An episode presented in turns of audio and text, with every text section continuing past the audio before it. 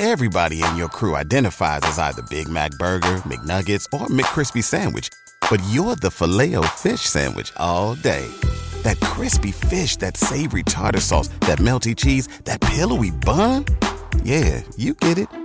Every time. And if you love the filet of fish, right now you can catch two of the classics you love for just $6. Limited time only. Price and participation may vary. Cannot be combined with any other offer. Single item at regular price. Ba da ba ba ba.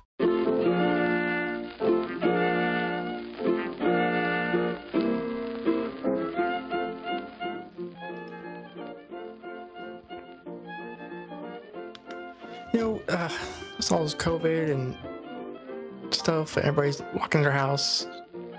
Can't really go out to eat that much. Maybe can, but like your favorite place is not open. Your favorite restaurant that are closed on your you're free and working if you are working. Maybe you want to order some food from your favorite restaurant. That's where our sponsor for this episode, restaurant.com, comes in. Today's episode is brought to you by restaurant.com. It's restaurant.com. You can save at thousands of restaurants across the country with just a few clicks. Their dining deals range from $5 to $100. Never expire, cost you a fraction of face value. Dinner has never been easier with restaurant.com. Used for dine in, takeout, or delivery. Restaurant.com is offering our listeners 50% off. That's half off their next purchase by going to www.restaurant.com slash podcast. That's www.restaurant.com forward slash podcast for 50% off your next purchase. That's half off, people. Get, I would do it. Or you get half off deals nowadays. Restaurant.com, the best deal every meal.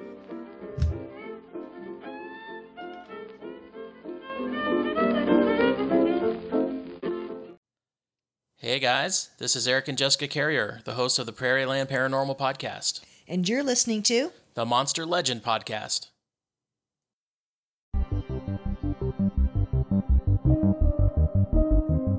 Monster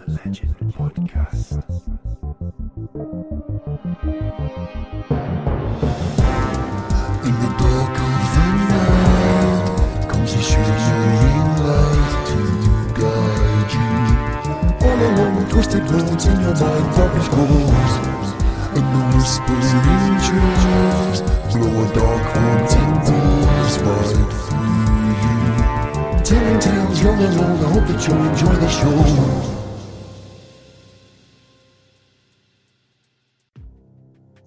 Hello and welcome to Monster Legend Podcast. I'm your host, Tanner. This week, we're going over Wyoming with special guest, host of Perry Podcast, Brendan Marsh. How you doing, man? Good man. How you doing, Tanner? Doing good. I've been up since last night. Jesus. A little bit of an overachiever then. Yeah. Trying to like, cause I have to work like tens tomorrow, and um, it's hot, and um, I'm trying to like go to sleep tonight. Cause I woke up at four yesterday. Something. You're a braver man than I am. If I don't get to bed at a decent amount of time, I, I'm kind of a grumpy Gus. So got I work alone, so don't worry about people.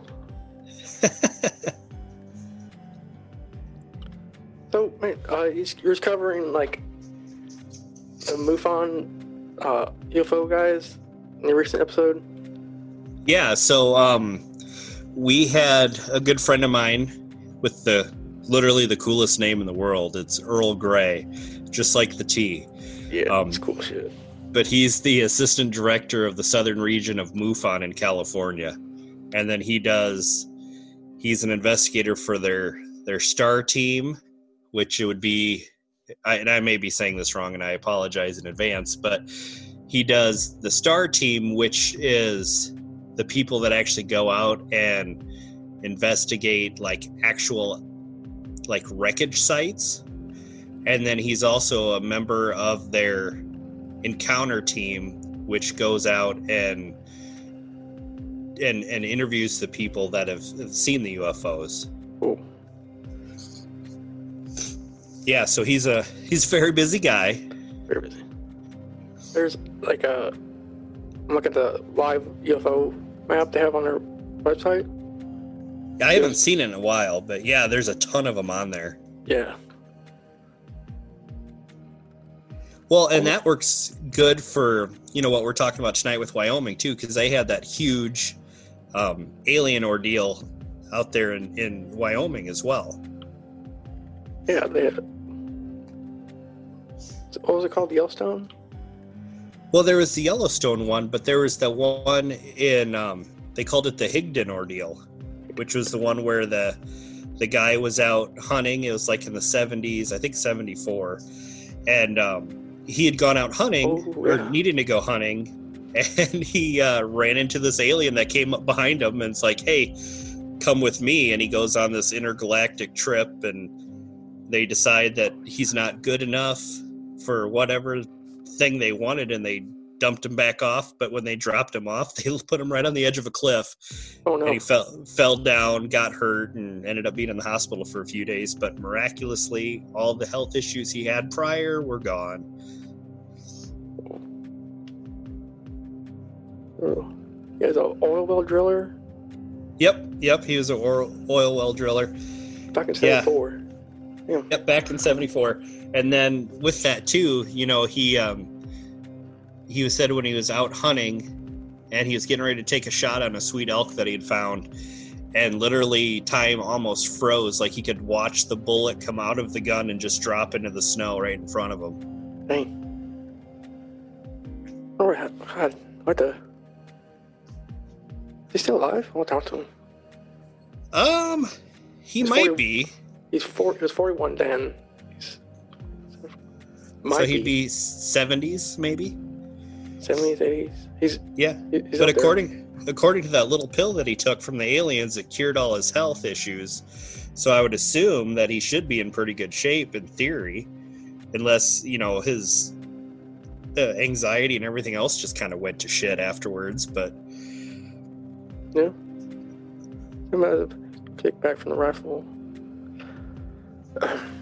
So, Yeah. as soon as there's no kickback from the rifle, what was more even more perplexing was the fact that the show was absolutely silent. Whoa. yeah, yeah. So he, it was uh, oh, what was it? Was it a seven millimeter Magnum? I think it was, or a nine millimeter Magnum rifle.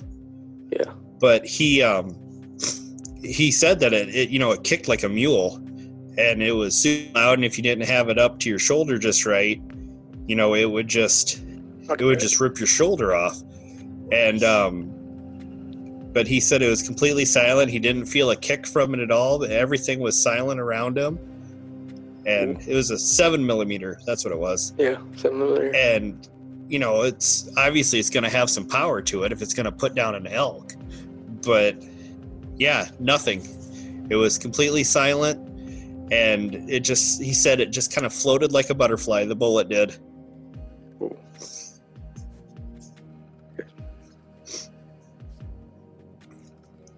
So but i mean you were telling me about some of the stuff here in wyoming and i mean i never realized how much stuff they had going on out there Yeah, they have like, so like, of course, Bigfoot, because Bigfoot's like the white-tailed deer of, of um, cryptids. It's everywhere. And yeah they have like Well, giant I- birds and werewolves, and yeah they, the thunderbirds yeah, And uh, I mean, that doesn't surprise me being, you know, with it so much Native American territory out there that they would have Thunderbirds or, you know, like the the Wendigos or the Skinwalkers or, you know, any of those Native American creatures. But they also have like aliens and reptilian creatures and they had a mummy. oh yeah, the mummy's real interesting. Yeah, I mean, who would think that you'd find a mummy in the San Pedro Mountains in Wyoming? I don't know what's great. What was it? What's her San Pedro? and uh, back in 1934. So this is or like Great Depression. Yep. Two miners in the same group. Rarer than gold. Yeah, mummies are super rare, apparently. Yeah, because wasn't it wasn't it that it was a uh, a pygmy Native American race that they found? Yeah, it was only like 14 inches. So, Yeah. like foot. Like a little over foot. Yep, and it was sitting there kind of like partway curled up. They named it Pedro. I remember that much. subject to your primary scientific test. Uh, all was Pedro was an adult or a child. For most experts believe Taro to be only the preserved. In fact, the tragic infant victim of a rare congenital disorder. It's like mini me. Yeah, yeah, mini me. And then, but yeah, but it makes me wonder if you know, with it being up in the mountains, with how cold it is, with the snow, because you know, a lot of them places where they're white capped, they have snow all year round. Yeah. You know, my only guess is, you know, maybe it was just frozen in the ice. You know, kind of like the Iceman was when they pulled him out. Yeah, like fro like froze dried. Yep. Exactly. But I mean, you know, it's the the town or the area that they found it was 60 miles southwest of Casper, Wyoming. So I mean, it's not like it's I mean, it is a little bit of a kind of a wide open area, but that's still a pretty decent sized town where they found him. It's probably there before town was built. Maybe. Yeah, well, and then they said that they also in the town of Meeteetse, the Yeah. drugstore there was actually the the person working there or owned it was the one that found it originally, and they put the thing in their in their front window Oh, cool. of the drugstore. How did he?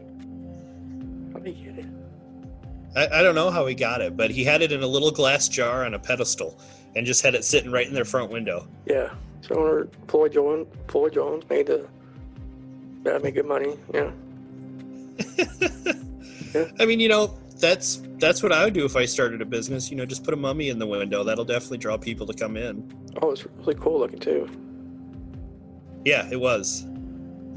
His little face.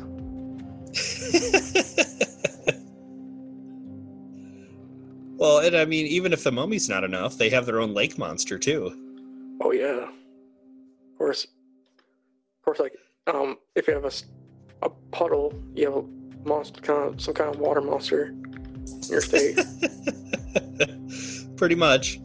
Yeah, he um yeah, I mean, I guess I guess it works good for people. So, you know, all the listeners out there, if you don't have the time to go to Scotland to chase after Loch Ness, you know, do a little road trip to Wyoming and you can you know, just it's right on the edge of highway th- highway 90 as it cuts through Wyoming, you know, you can stop at Lake DeSmet and Yeah. find Smetty the lake monster. yeah, named after Father Pierre John Desmet, who were Yep. the Americans Christianity. You got it. Here on August, the lake was originally rather small, being only six miles long. Okay, that's small, whatever. It's a pretty big lake. Whatever. Um, John Smith, a letter wrote on August 24th, 1851. Another report by Captain Henry E. Palmer in 1865 described the lake as two miles long and about three fourths of a mile wide. Still, Yeah. And I mean, you know, there's they had uh what was that uh that Miss Barkey that stated that they that they'd actually seen two of them in the lake at one point and they said that they looked like two long telephone poles with like lard buckets stuck on the top for the heads. yeah, the thing is like an alligator, like Ness type creature. Yep. Um, which makes sense. It probably is a. No, I don't know how the alligator would get to a lake though. No, you would think you'd think with them being cold blooded though that they wouldn't be able to do very well because Yeah. they wouldn't be able to move a lot.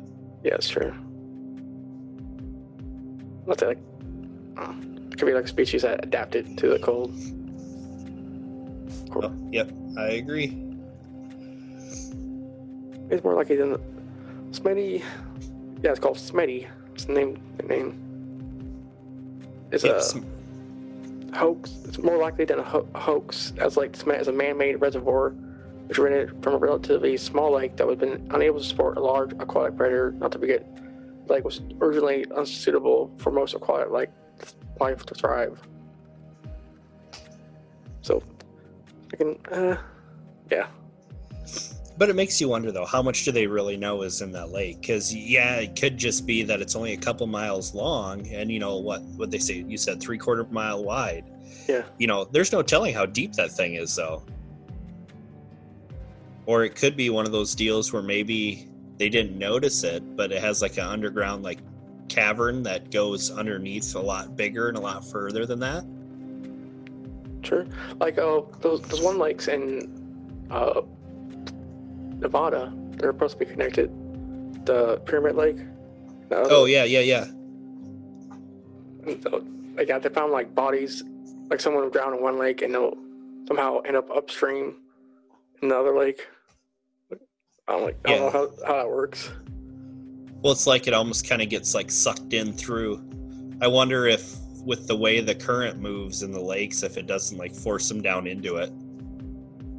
Yeah, like a like when you oh, it's called when you take gas out of gas tank. Oh, siphoning it? Yeah, like a siphoning thing happening. The currents. It could be. You never know.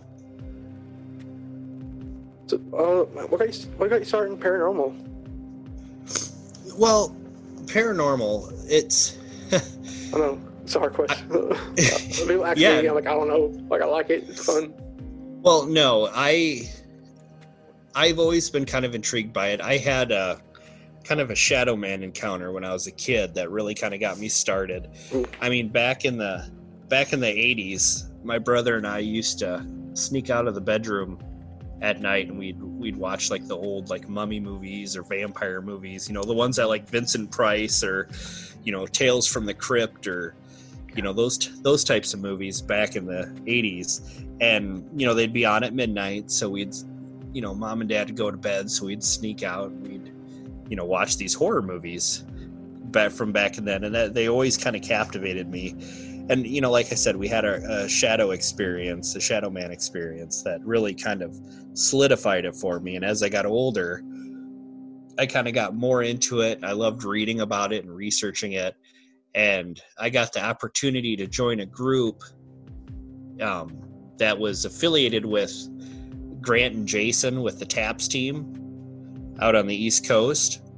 Yeah. they they had a subsidiary team that was based in Iowa and I got a chance to join with them. And from there it just kind of blossomed. I mean we that kind of fell that team fell apart and we started our own team. So I went from being the new guy to the founder or a co-founder I guess I should technically say to becoming you know the tech manager to um, becoming essentially like a trainer. I, I ran almost like a paranormal academy for a while, where if people were interested in doing paranormal, they'd come to me, I'd teach them how to do it, and then they'd go off into the world and join teams and investigate with their new teams. To where I am now, where I'm a lead investigator for a team that's over on the uh, eastern edge of Iowa, right? Um, actually, in the oldest town in Iowa.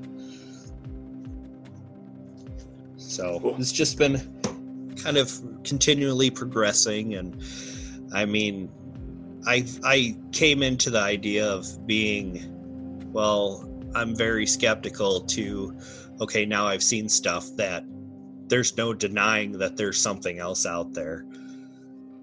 Howdy, listeners. I'm Chris, the friendly neighborhood keeper from Untitled Dice Game, here to tell you about our actual play Monster of the Week podcast. It features a group of hunters with strange talents who've been recruited by a secretive government agency to fight monsters. Each week, we release a new episode packed with improvised humor, horror, and enough bad decisions to derail a train. Find us at untitleddicegame.com or search us out wherever you listen to podcasts.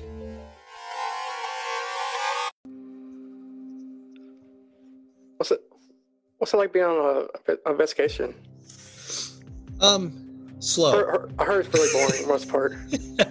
So I sit around. Yeah, I mean it's it's nothing like the TV shows that you Yeah. watch.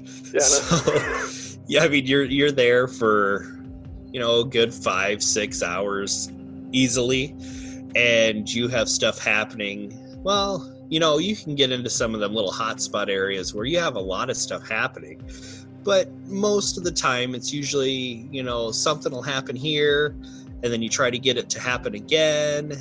And you know, a half hour later, still nothing's happened. So let's move on to something else. So I mean, it's very not. I mean, it's not super exciting. I think a lot of people would honestly be pretty bored while they're there. But at the same time, you know, you're sitting in the dark, and you know everybody's mind's going to do what their minds do, and you know that anxiety is going to creep into your mind because you sitting in a place that's reportedly haunted. And you're i mean it's not like in the movies where you know a, a nun's going to come walking through the wall screaming at you with claws or anything like that. But i mean you're gonna you're gonna eventually find something that's gonna i call it that moving the mountains moment where you it takes everything that you know and kind of flips it on its head. And it's that's the point that you need to get to as an investigator to decide oh my god this is awesome. I want to find out more about this or i want to see more of this to or the other flip side of it is okay that scared the shit out of me. I'm out of here. Yeah. So it's kind of that make or break there's not really an in between and i mean i've been in it now for let's see it's october now so give it another two weeks and i'll have been doing it for 14 years so It's a long time. yeah a lot of money too yeah.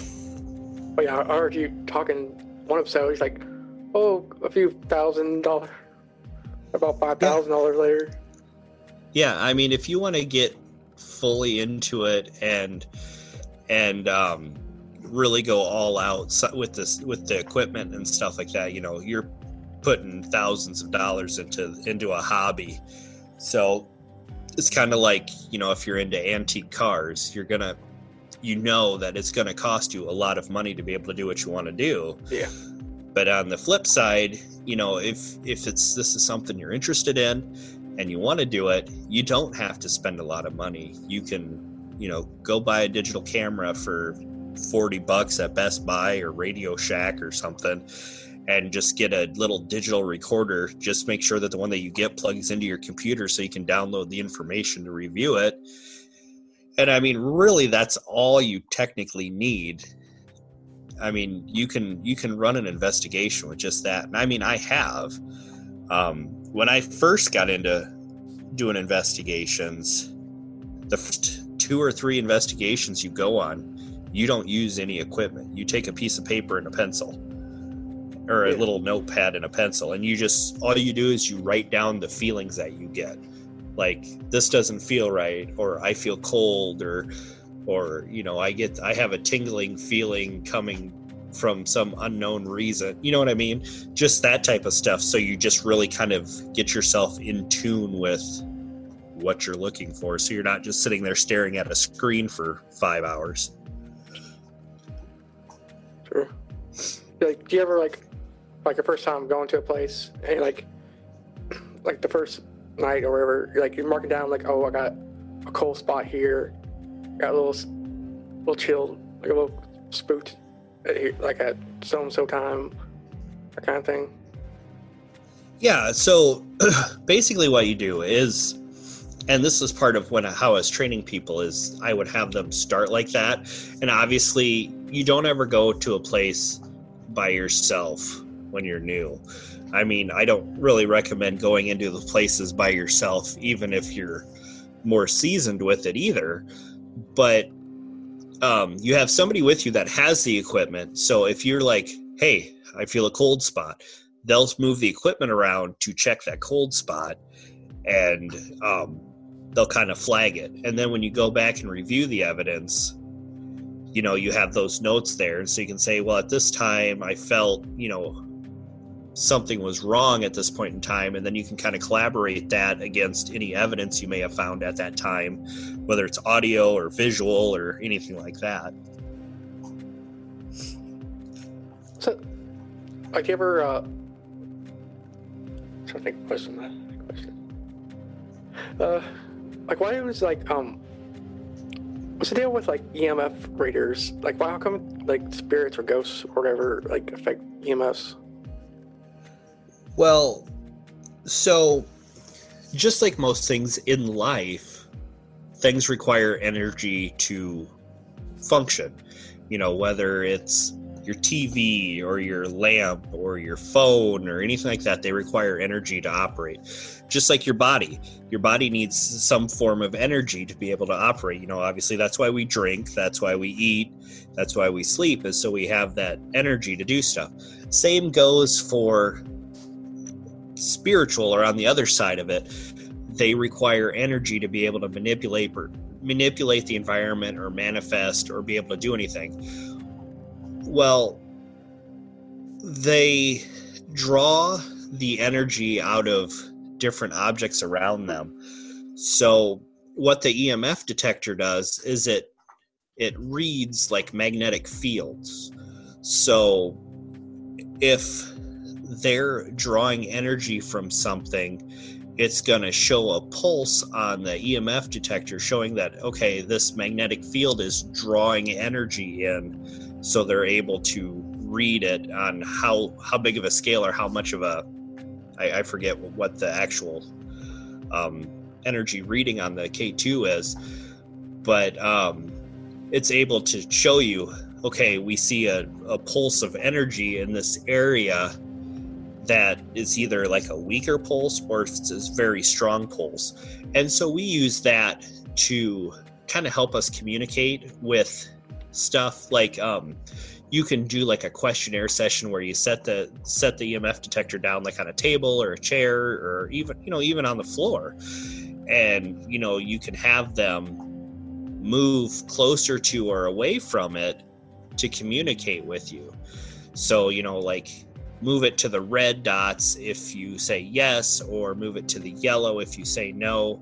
And the you know the closer you move yourself to this sensor the more lights are going to show up. So they can communicate with you like that as well as you can use it to kind of debunk stuff as well because obviously if you take a, a emf detector put it by a light bulb it's going to show that there's an energy reading coming off of it. Same with like wires in the wall. You know, if you um, if you put that EMF detector along the wall where like the power lines are running through the wall, you'll get a signal off of it, and Yeah.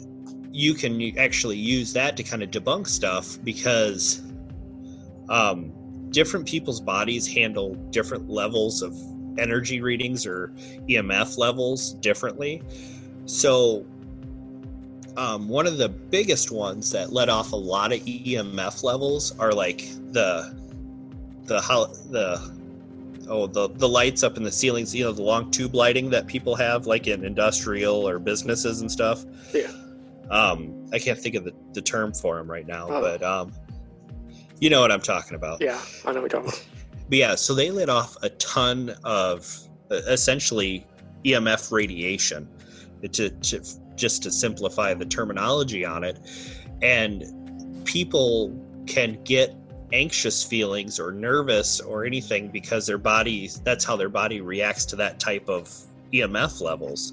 So you can go into a place with your with your meter and you'll be getting solid readings coming off them lights and you can essentially debunk part of it in a in a sense because you can say well you know you're getting these uncomfortable feelings coming from these lights and we actually i did that with the team down in arizona you weren't able to use those meters at all in the main hallways of this building because even when the lights were shut off they were still putting off that energy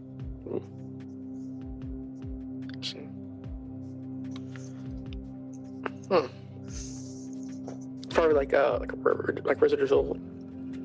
Yeah k- kind of like a residual residual type feeling coming off of it or a residual energy emitting off of it because you know even just like your tv and stuff even though it's off it's not fully off it can still be emitting electrical waves off of it because Yeah. there's still power feeding into it Yeah, it's like like like your computer. Like you have to like turn off off. You have to like turn off, take your battery out, and like hold your battery power button down, drain it. yep exactly Like- exactly Do you ever read about like Planck's law? Planck's law. About i believe so you'd have to refresh my memory uh, the quantum theory of absorption and emission of radiation announced in 1900 by Planck ushered an era of modern physics. He proposed all material systems can absorb or give off electromagnetic radiation only in chunks of energy, quanta E, and these are proportional to the frequency of that radiation. E equals hb, uh, the constant proportionally. H is not as noted above, called Planck's constant. Yeah. Yep. I've I've I haven't done a lot of research into it, but I know what you're talking about. And and yes, you're on the exact same yeah, not to use a bad pun, but the same wavelength. It's good. I was, I was, I was, like, I think about ghosts. I think, I wonder if like, like, what if they're like, it's from a different dimension, and like, Ghosts? Well, there's there's lots of theories out there. I don't know, it's crazy. Yeah. So the main theory that I think is kind of universally accepted at this point is the um, Um, stone, the the stone tape theory.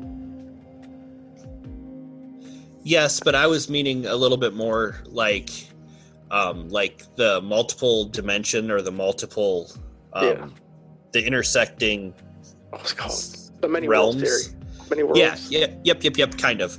Um yeah, so when you die on in our realm, you essentially you don't your your body the physical body dies but the the energy or, or the spirit or whatever you want to call it um, shifts to another realm or another i don't want to call it another dimension but another like different level.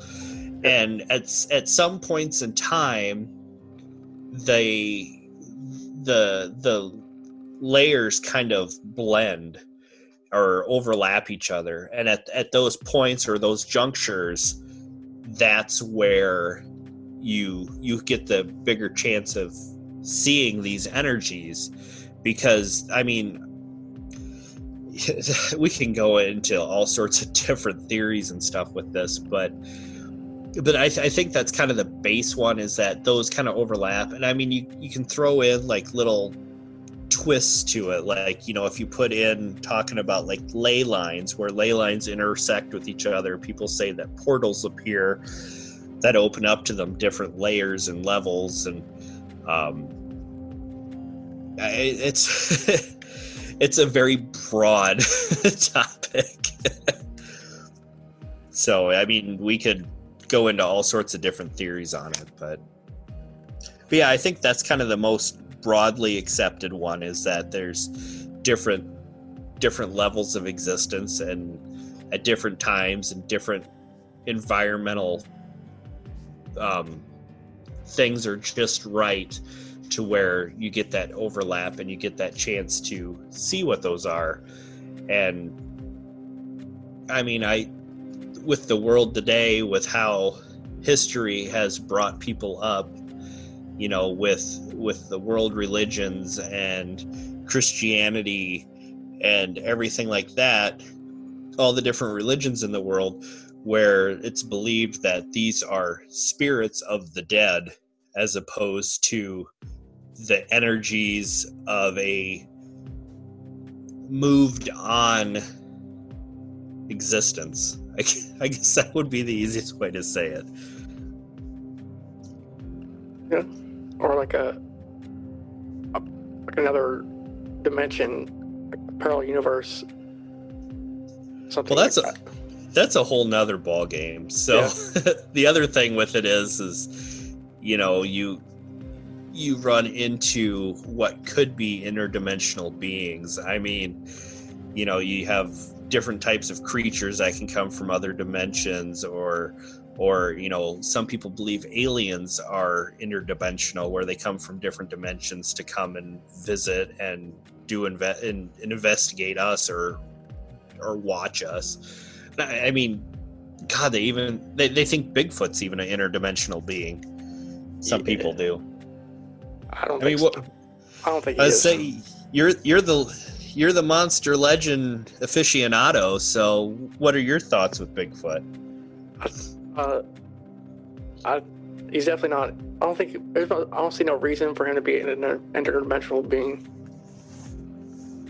I don't see no So point. you, so do you think he's like a descendant of the great apes or what? Probably like our third cousin, twice removed, kind of a deal. The, Not on not on the step parent side, right?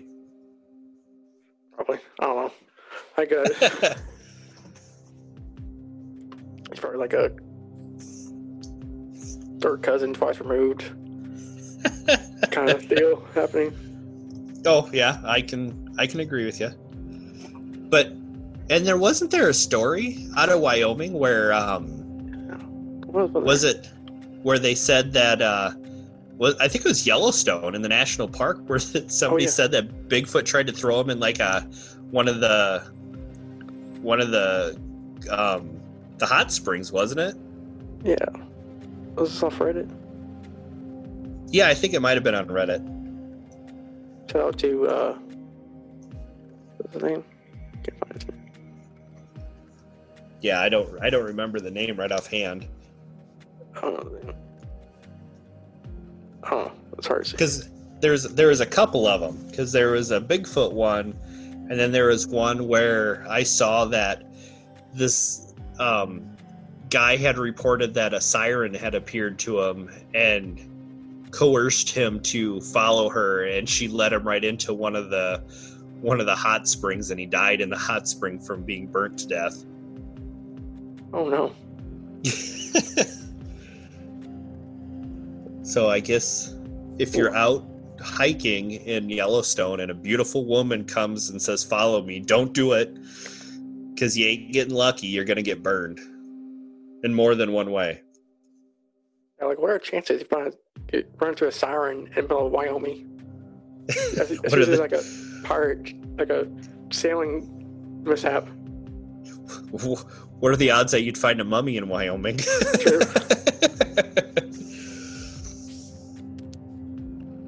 then the other one too. I mean, the other big thing that they had in Wyoming that I it completely blew me away was werewolves. Yeah. Yeah, people in cryptology are kind of like weird about werewolves because there's like the there's like some camps like it can't be werewolves because that's silly. Uh, well there's so there's so many different gener or not generations but different genres of werewolves out there right now. Because you know you got like the the big dogs that um you know like you have well wisconsin has one that bray road beast. Yeah. you, you know that's technically would be a werewolf but it's it's a dog. Uh michigan has the dog man which i mean it's a bipedal you know canine creature. So if it's if it's a canine creature that walks on two legs i mean i in my mind it's it's a werewolf. So and then you know wyoming's no different. You know they have all sorts of stories coming out of there about these werewolves too. This story, uh, a fellow classmate was having a kegger at his parents' house that night, which was 20 miles out of town on dirt road. Somewhere, uh, Jim had reservations about driving out there in the dark because that general area was known for it to be sort of creepy at night. But his friends really wanted to go, and he was the only one in the car. So after coaxing his Jim and about Bob, of his friends fell into his Buick and head out of town. Drives a Buick. i had a buick at one point don't even they're very comfortable luxurious rides especially for old people but anyways, Anyway. um, um, they're driving. They got lost. Like, I get lost. You've been there. It's your friend's house. yeah, I don't know. Was- but they said it was too dark to read any of the signs. That's why they got lost. I turn the car around, drive in the opposite direction for a few miles. Jim spots something in the middle of the road. Up ahead, his friend Spencer's seat notices it at the same time and says, "What is it? What is the f that? Is that dude?" And at first, he can't tell what they're looking at, but his car draws near to the big black shape in the middle of the road. It looks like a massive fur. So I'll be at this point, I'll be thinking it's a bear. Well, yeah, there's tons of bears in Wyoming because they have black bears, they have grizzly bears, they have brown bears. I mean, the last time I was out in Montana, I about hit a black bear with my car. So it's gonna happen. You're gonna see big masses of fur. And, and I mean, Jim did think that too. He thought it was an animal, and so he it was big enough to do damage to his car. So he slowed down and stopped the car. Then they, stopped the car and it all they're all quiet and it started to stir up and it stood up with two legs. I'm assuming. Yeah, and That was scary. he, yeah, he's like, his, his reaction was great. He's like, I've never seen anything like this before. And because it was what, about seven feet tall when it got to full height, and it was shaped like a human, but it was covered in thick fur. yeah. And he said, he said the head looked almost like a jackal or a German shepherd. You know, the type like with the long snout and the pointy ears, and that its eyes were glowing in the headlights the way like a cat's eye do, does if you like shine a light at them. But and it was just staring right at him. I heard that like only like only predators have those like reflections in their things in their eyes. Help them see at night. It's not hunting. Well, I don't I don't know if that's true because out here in Iowa we have a ton of deer. Oh yeah, that's like- true. Yeah. and they that's one of the first things you see you either see their white butt as they're jumping around or you see their eyes reflecting in the headlights so but i mean the funniest part about this story was um when he was staring at the thing he noticed that it was holding a dead rabbit in one of its hands or paws or whatever you want to call it Yeah. and he the, the creature literally flung the rabbit and started to walk towards them and so they Oh, no. started screaming and he slammed the car in reverse and just like got the heck out of there but Yeah. they didn't even they didn't even go to their party they just were like nope we're done yeah. Oh, that'll be my. I totally agree with this Jim's reaction and approach to this. That's all I to do. Well to be fair if i saw a seven foot tall furry creature staring at me throwing dead rabbits around you know i, I i'd probably just get out of there and you know probably have to clean up the seat of my car a little bit And bad stuff. Dude's getting murdered. the funniest part was I was looking through like some of like the the conversations that people were having about the story. Yeah. And they were sitting there trying to like figure out connections to what this could have been. And someone started relating this to the Egyptian god Anubis Okay. and and saying, "Well, wasn't Anubis then considered a werewolf?" You're serious? Even stranger out Anubis. It's like, what? Yeah, it's like, okay, so are you suggesting like the Egyptian god of death is hanging out in Wyoming, scaring people and eating rabbits?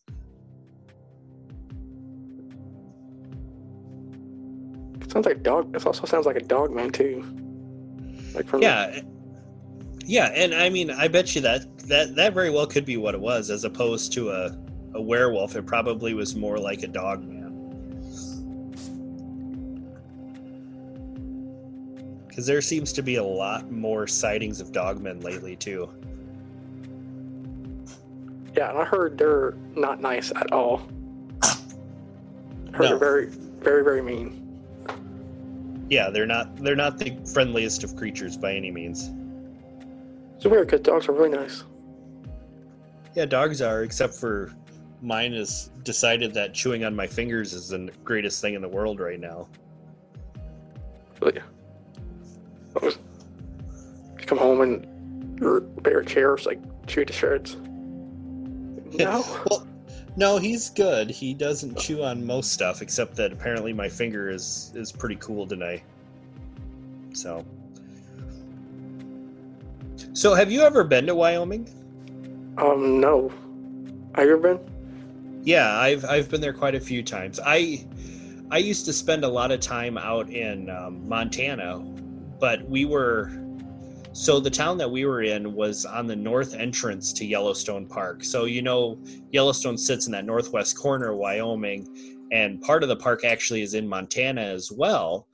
Um, but we the town that we were in was the, is the north entrance, so it's the one that has the stone archway as you enter into the park. That's always on like the pictures. They talk about the Roosevelt Arch. Yeah. That's where that is. But so we would drive up I ninety through South Dakota, and then it like cuts a uh, about a quarter of the way into Wyoming, and then turns and goes straight north, like up into Billings, Montana. So I mean, we spent quite a bit of time in there, and then you know we spent a lot of time in Cody, Wyoming too, which is you know just outside of Yellowstone as well. Um, but it's it's a very interesting state. I mean, it's wide open. Um, there's a lot of oil mines, so I mean, you you would almost think of like Texas or Oklahoma because you'd see all the big oil um, pumps, you know, the ones that kind of back and forth. Yeah.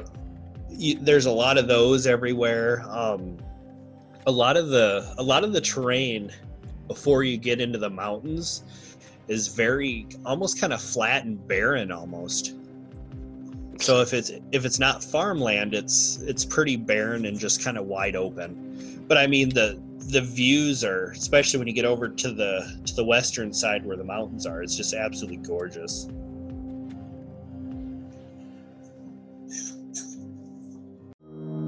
Are you looking for a new adventure? Did you ever want to visit the city where all your nightmares reside? Well, you're in luck. Join us, your tour guides, Christine and Jen, to visit Nopeville, where you will be personally escorted on an all inclusive trip through the city and see all possibilities of terror and fright. You'll see all sorts of things on your tours, including, but definitely not limited to, the paranormal, true crime, the supernatural, and more. If you're into all that and enjoy a little dark humor, book your tour today and nope right along with us. Check us out on our website at nopevillepodcast.com to see where you can listen to Nopeville today.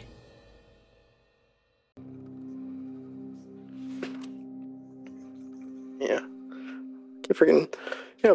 Keep forgetting there was, like, there was a big glacier about a few hundred thousand years ago. It's so flat. Eh, Yeah, and that very well could have been. It could have been a, just a big glacier. And I mean, you probably you might know a little bit better than I do on it because I know you you were doing a lot of research for the show. Um, but yeah, I think you're right. I think it was a glacier that kind of flattened it all out, just the weight of the ice and everything, and the way it melted off. Yeah.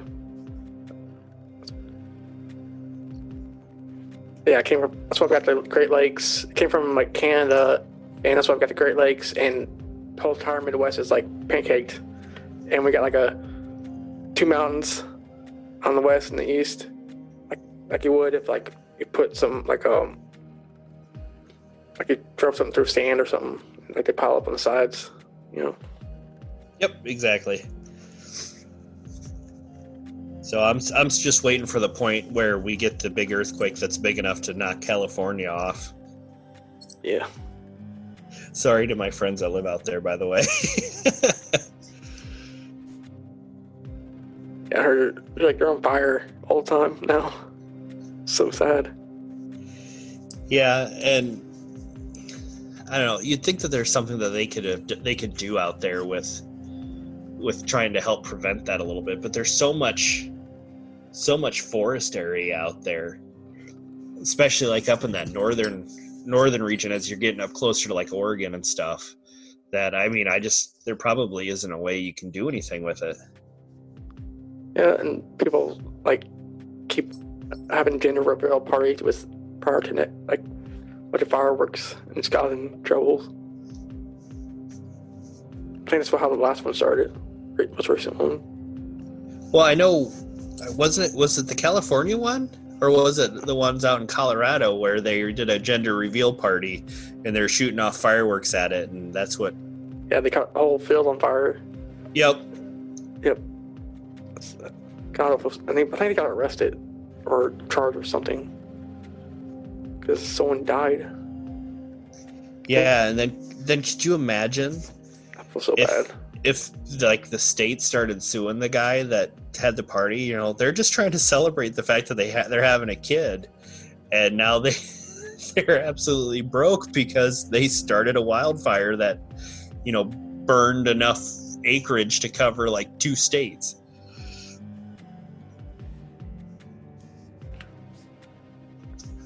So it's a hard pill. That's a hard pill to swallow. Yeah, it is. So when we're when we're you sent me over some links for some of these things, and one of the things I kind of wanted to ask your thoughts about, and um, it was the part that you're talking about, like the reptilians that they found. Oh, Did yeah. you did you see the part where they were talking about a subterranean highway? Oh yeah. You hear about a- on? Oh yeah. So apparently these people are saying that there's this subterranean highway and it's it's not just for america. Like it literally is like a sub global system. And there's like different checkpoints at the different countries. And they they travel at high rates of speed. Um and then like there's entrances all over. Like um like New Mexico, Arizona have like the most amount of entrances and then like California, Montana, Idaho, Colorado, Pennsylvania, Kansas, Arkansas, Missouri all have a ton of them. And then but since Wyoming has but Wyoming's the only one that actually has roads that open directly into the subterranean freeway. Um, but apparently it's near this place called Brooks Lake in Wyoming that um, they don't use the road to connect to it anymore, but it's it's maintained and ready to be reopened at any time. Did you hear about that? Yeah, it sounds very much like what um Elon Musk wants to do. California. Really? I didn't hear about that. Sent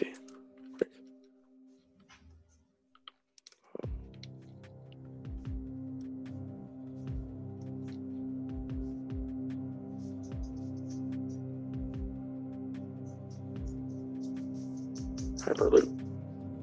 Um. Uh, Hyperloop is a pros mode of passenger and freight transportation first used described as open source. Like, uh, you're still backup vacuum released by a joint team from Tesla and SpaceX. Hyperloop Really? Is, Hyperloop is a sealed tube or system of tubes with low air pressure through which a pod may travel substantially free of air resistance and friction. Yeah, they're saying like it's what was it? How many times the speed of sound or something like that that they could do? Yeah. Super fast. Okay, so if you're going to be traveling that fast, I got into this conversation with Earl from How MUFON. Well, yeah, one, how do you stop? But when you're traveling at that high rate of speed, you know, think of the G force that's going to be uh, inflicted Oh, on your body. You know, you're going to turn into a puddle, wouldn't you? Unless they have a way of like specially pressurizing the the compartment, wouldn't it have to be? Yeah, they would. You, I think, like, the Air Force? Like jet engines, they only do like what eight G's. I. Yeah, I think I think that's the max that they can do is eight G's. Because if I remember correctly, every G that you do is essentially breaking the sound barrier, isn't it? So it's Yeah. uh, eight eight G's would be eight times the speed of sound. Yeah, If I'm right, I, I think I think that's right. but so if they're traveling that fast and they're I mean, how would your body be? You'd have to be like a NASA trained astronaut to be able to have your body. Because, I mean, grandma's not going to be able to handle, you know, three G's of shooting down a tube to go get her nails done. You have to like wear special like suits, keep your like, your test like your guts inside you, for real. Yeah, well, I mean, I guess that's not that far out of the realm. I mean, people are required to wear face masks now, so why? What would a spacesuit be any different if you're traveling? Sure. Just a thought. So, what did you think about those reptilians that they found? I think they're very, very, very cool. And I, they sound like Well, and it's it's weird because you know, I, I bring it up because we were talking about that Brooks Lake area where they had that had that um that under there that subterranean tunnel but they said that they had found a huge lizard that was what six and a half feet tall that was wearing a vest and like sh- essentially shorts? Yeah, sounds very much like the draconians. Yeah, kinda. They said that its eyes were like cats and it had a tail. And the person that saw it just it just kind of made them freeze. They couldn't move. And then um it- it got it sounds like it got close enough to him to where it's it hit the guy and his whole body from his feet to his head he fell back to the ground. Unsure if he flew or just tipped over backwards but the thing came walking up to him and and it just looked down. Its mouth was slightly open. It was hissing. It had the forked tongue.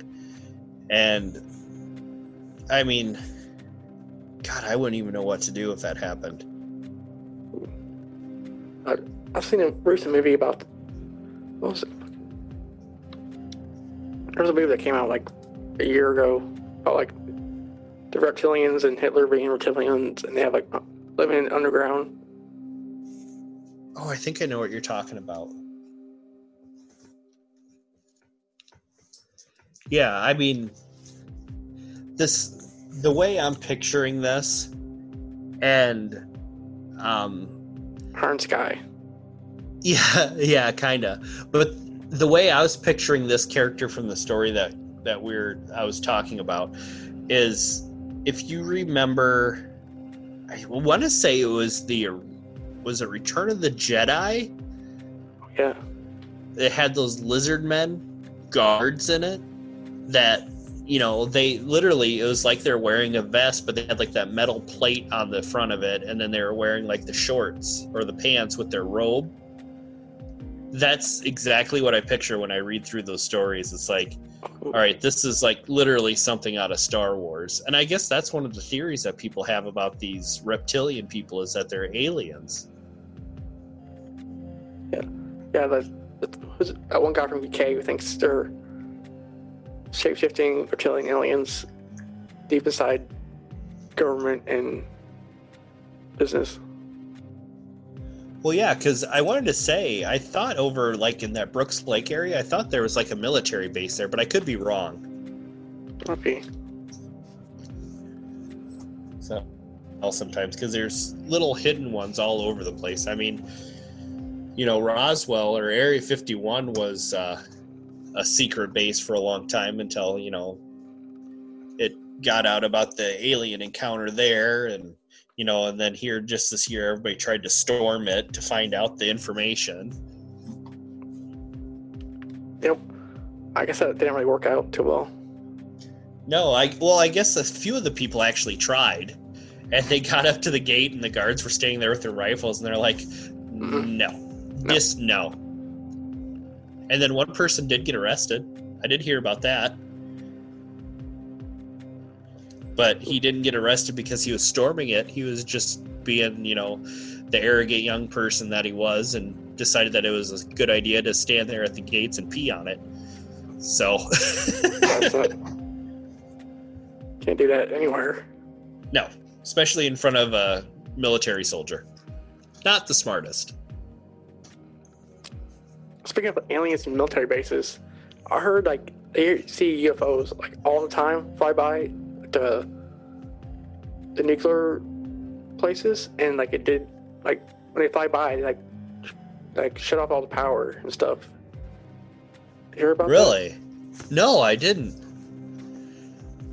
I need to be more mindful because there's a nuclear plant that's actually not far from me um, here in Iowa. There's um, it's a nuclear plant that they're they're actually going to be decommissioning it here in the next couple of years. They're starting to shut everything down because I guess it's a multi-year process to actually fully shut them down safely. Yeah. But um, yeah, I should be more mindful because if they're flying over all them nuclear plants, Oh, this is like the, the nuclear bombs they have. Nuclear, where they keep the nuclear bombs at. oh, oh, you're talking of like the Warcraft type nuclear stuff, not the actual like nuclear power plants. Yeah. Oh, gotcha. No, I don't think we have any of those near here. At least I hope not. Yeah. I'm like, a, uh, well, I don't know. I, I live pretty close to like what I did uh, the what was that Manhattan Project? The Manhattan Project. Yeah, I've I, I've been to that town. It's like perfectly place where you would want to build an atomic bomb in case it went off. Because it's like a giant bowl, basically. So when it wouldn't spell wouldn't spell off too much. Well, didn't that place? Didn't they build like a little fake town, like a ghost town, to be able to test when they when they tested off the nuclear bombs, so that way they could see how it reacted on on a city? Oh, I think I was in like New Mexico, like down in the Arizona, New Mexico places. Yeah, Yeah, yeah. I thought they actually built. I mean, and I could just be getting facts misconstrued with uh, Indiana Jones because he was in that town there because he hid in the refrigerator. But I, I could have swore that they actually had done that back in the fifties. Was it the fif- yeah the fifties when they did that? yeah. They did do that. From 1951 and 1992. Both. In nineteen ninety two. Yeah. Wow, I didn't know that they were still testing them that that late in the in time. Both Amherst, did it in the air and underground. Huh. I didn't know that. I know they, there's one story where they tried to do it on space and like it knocked out everything, the, the EMP. And like, uh, we can't do that. At some point. well, and that makes you wonder. It's like hopefully they're doing it in an area where they can keep people out because, you know, when they dropped them on Hiroshima and Nagasaki, they had a horrible time with the radiation from it afterwards for Oh, yeah. years and years and years. And they had like really bad birth birth effects for like generations. Yeah, and I, I could have swore I just watched a documentary not that long ago that said that there's still even even today they're still higher than normal radiation levels in the area of both those towns.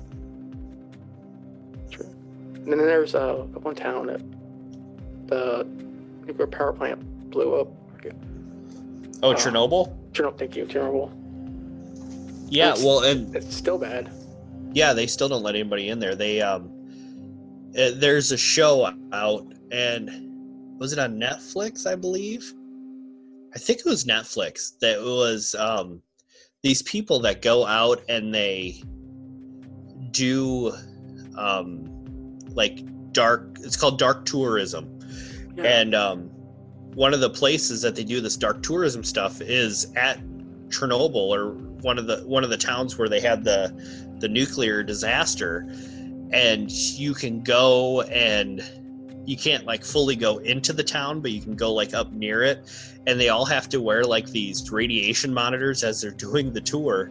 So if they get into an area that's too high in radiation they have to turn around and get back out of it.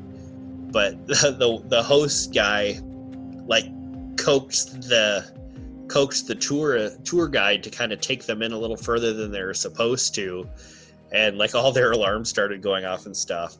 so, but yeah, I mean, it was crazy that these there's people out there that that's exactly what they do. They find these really dark, horrible things, and they go and they tour them.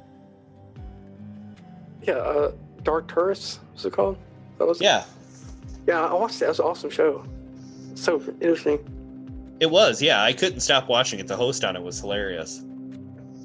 Yeah, they went to Japan with the Fukushima.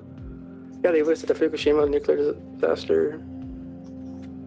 Well, they had that um, that nuclear disaster in, in America too. It was um, was that the Three Mile Island out out in New York? Yeah. I mean, it wasn't anywhere as bad as like Chernobyl and stuff, but they had that full meltdown. That was, God, I think that was in the seventies. I think.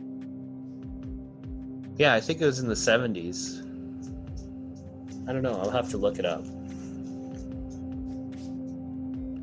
1979. Yeah, there you go. Back in Three Mile Island. Of history. Yeah, you gotta love history if you're in the paranormal. Ever uh, encounter a, a being in your investigation and they're sassy? a bean? Uh, like a, a ghost or whatever? Um, Oh, a, a being, a sassy ghost? yeah, sassy ghost. Um. Well, what what type of terminology of sassy are you talking?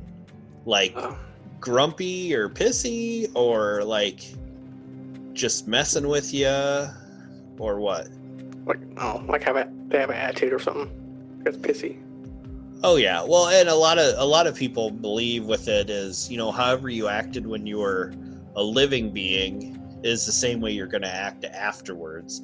So I mean, if you're that pissy old man that, you know, screams at the kids to get off your front lawn, you know, that's the same type of person you're going to be when you're a ghost. And I mean, we've been into places that we've investigated that have had those types of of beings in them where you know they'll be swearing at you on your audio recordings or telling you to get out or shut up or you know f off or you know you'll you'll get stuff like that. And then i mean you get you get like the prankster ones that'll just mess with you you know like you'll you'll set up your equipment and then it'll knock it down or stuff will get moved on you um, then you have ones that'll kind of almost to a point play hide and seek with you a little bit where they'll kind of flicker your device a little bit and then they'll won't touch anything and won't respond and then you'll get frustrated with it go to move on and then they'll kind of flicker it a little bit.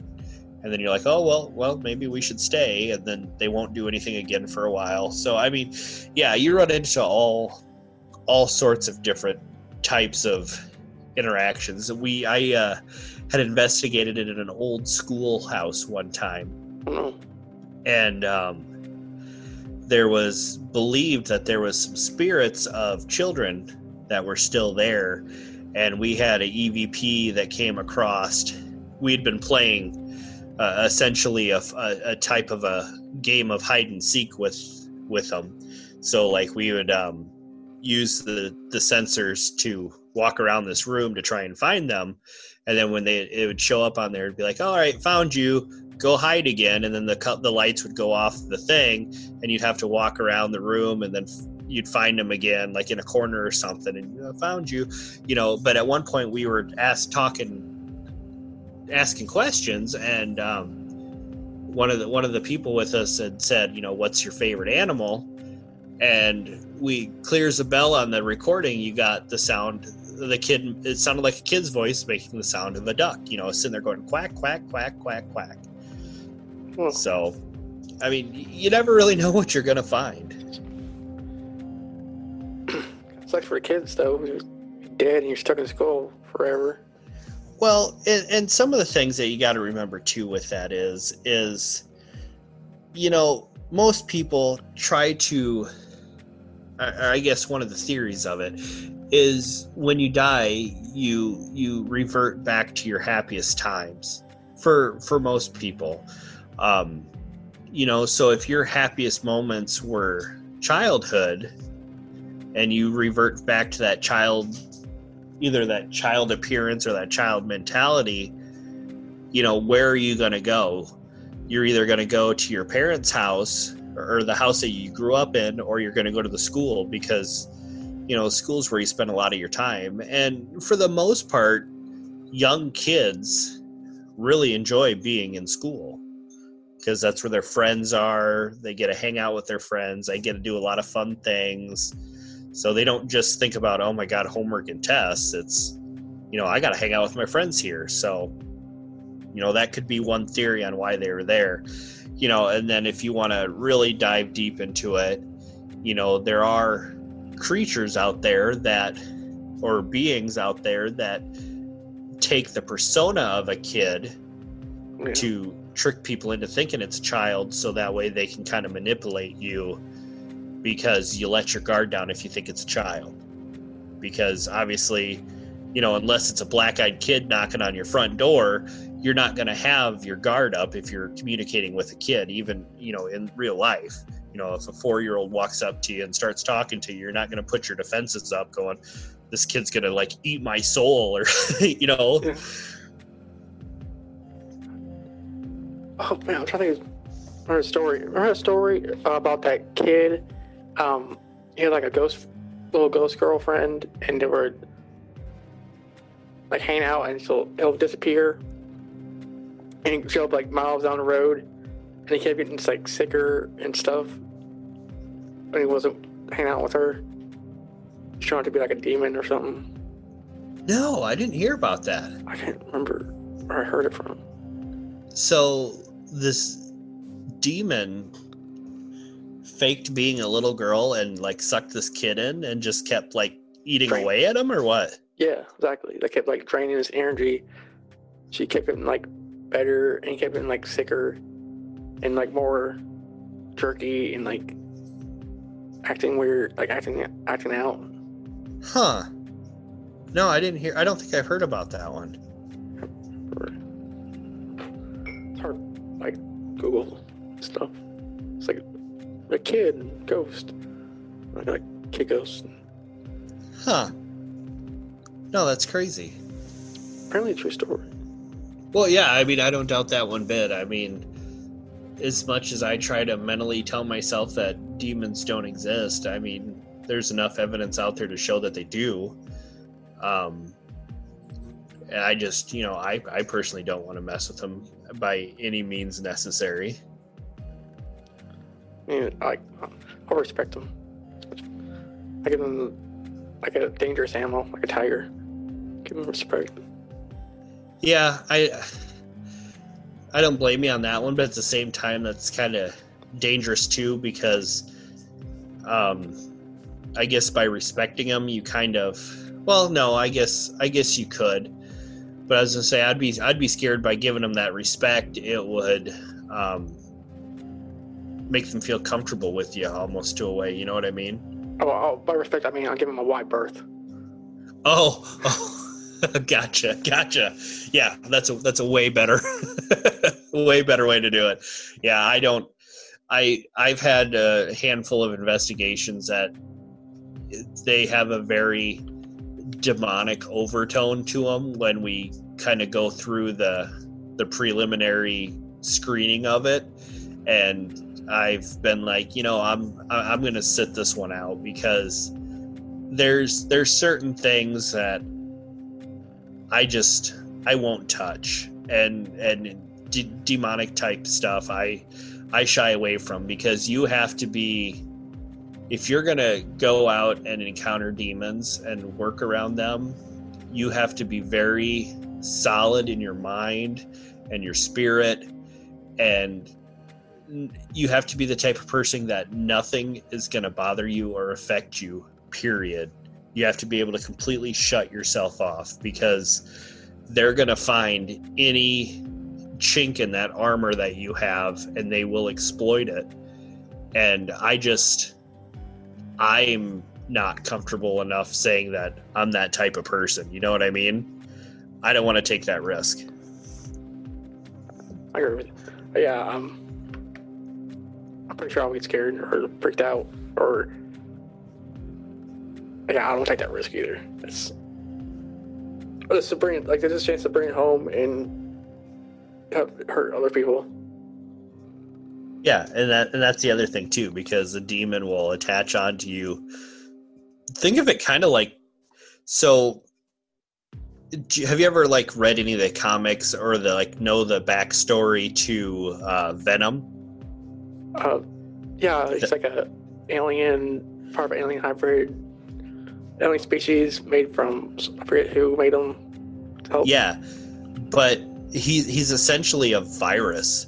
yeah, So so the symbiote will attach to a host and just suck it till it's or attach to it till it essentially de like demolishes itself or deconstructs itself, destroys itself, there's the term, and then moves on to the next one. And that's that's essentially what those are too. They just latch on and destroy you and then move on to the next person. yeah. Sounds very similar to like shadow people, a bit. Kinda. I mean, Kinda. some some of them. Um, I don't think all shadow people are that way. Um, I think some of it is would fall more into the the realm of just like a residual type deal as opposed to a, a intelligent being. Yeah. Um, I think a lot of them are just kind of stuck in that time loop where they just you know the same time, the same day, they just keep doing the same thing.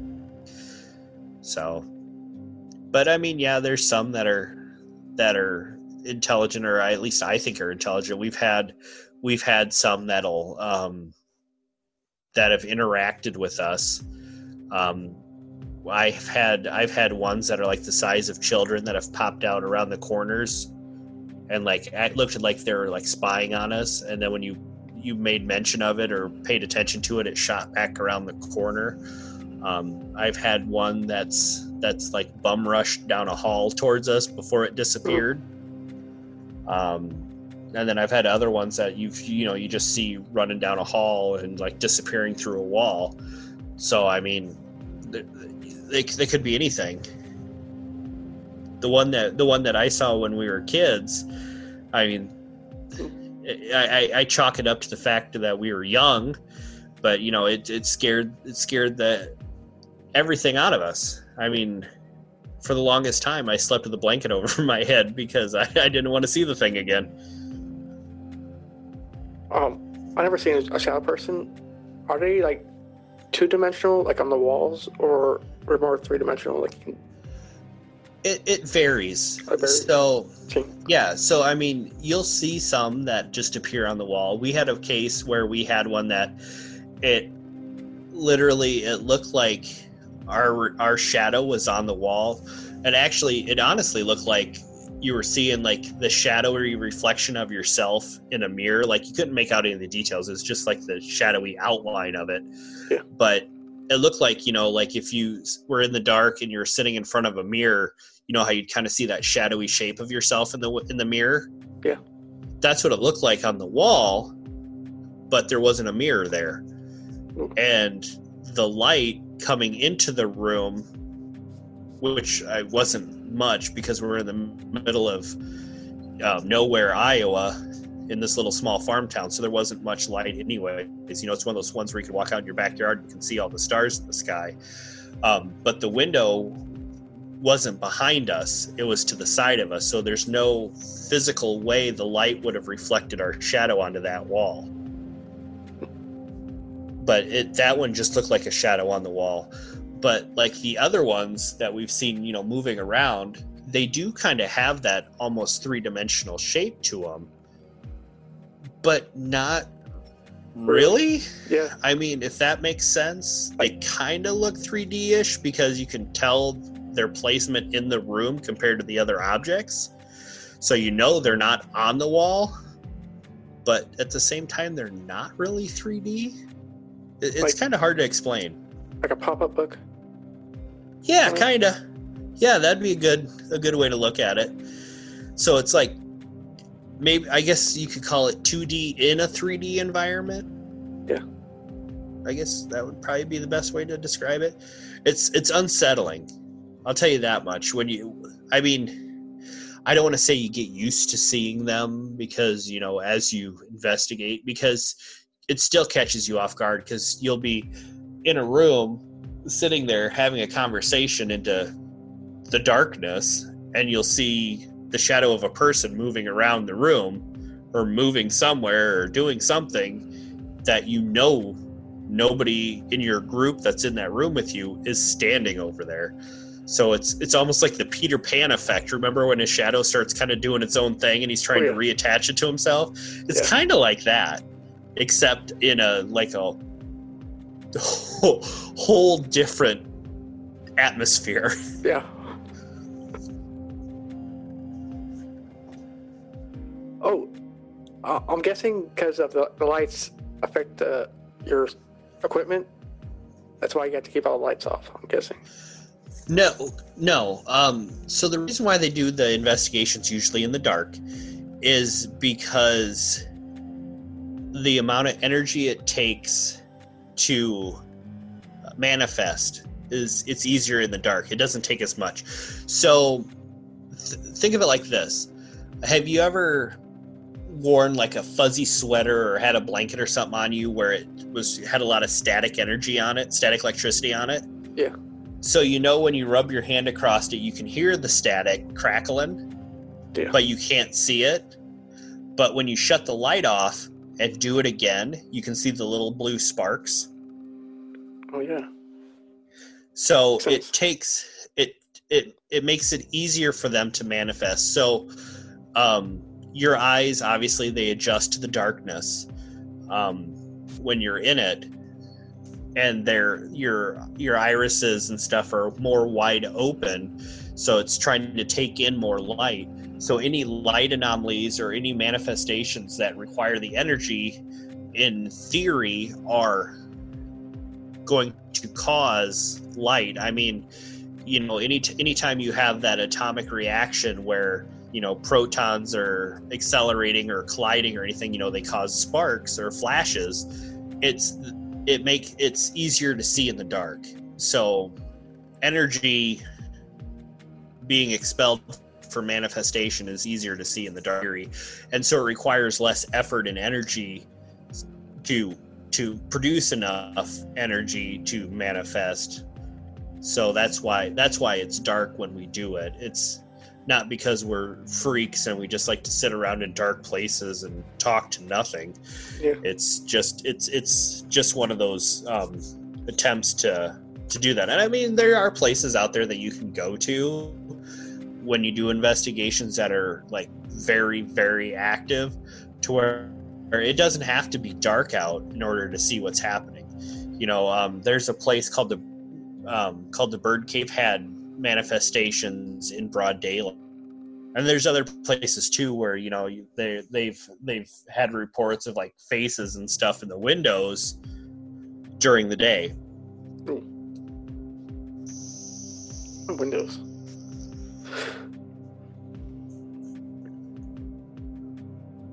Yeah. Like oh god.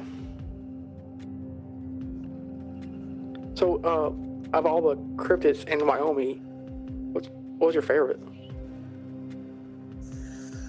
Well, and that's a tough one. So they have so many different different things out there.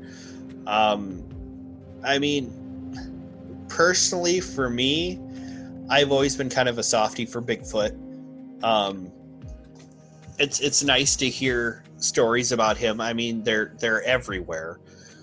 But um I don't know. I think maybe the the lake monster may have my vote for this one. I mean, the aliens are good too, but I'm kind of in the mindset of aliens are really cool and interesting, but I don't ever want to see one myself. Or at least if I see it, I want to see it from far away. I don't want to actually interact with it. So I would say maybe the lake monster because you know, I've always been really big on the Loch Ness monster, on Nessie. Yeah. Um, same with the the lake monster in Lake Champlain. Yeah, Champy. Yeah, Champy. So I mean, that's always kind of been right up my alley, and the, the fact that they have one is really cool. And I actually was kind of kicking myself because, like I said, you know, I can't count how many times in my life I've traveled up Interstate 90 through Wyoming, and literally the Lake DeSmet is literally right on that highway. You drive right past it. And so I was kind of kicking myself that I never actually has I've, I've never actually stopped and tried to see if I could see it.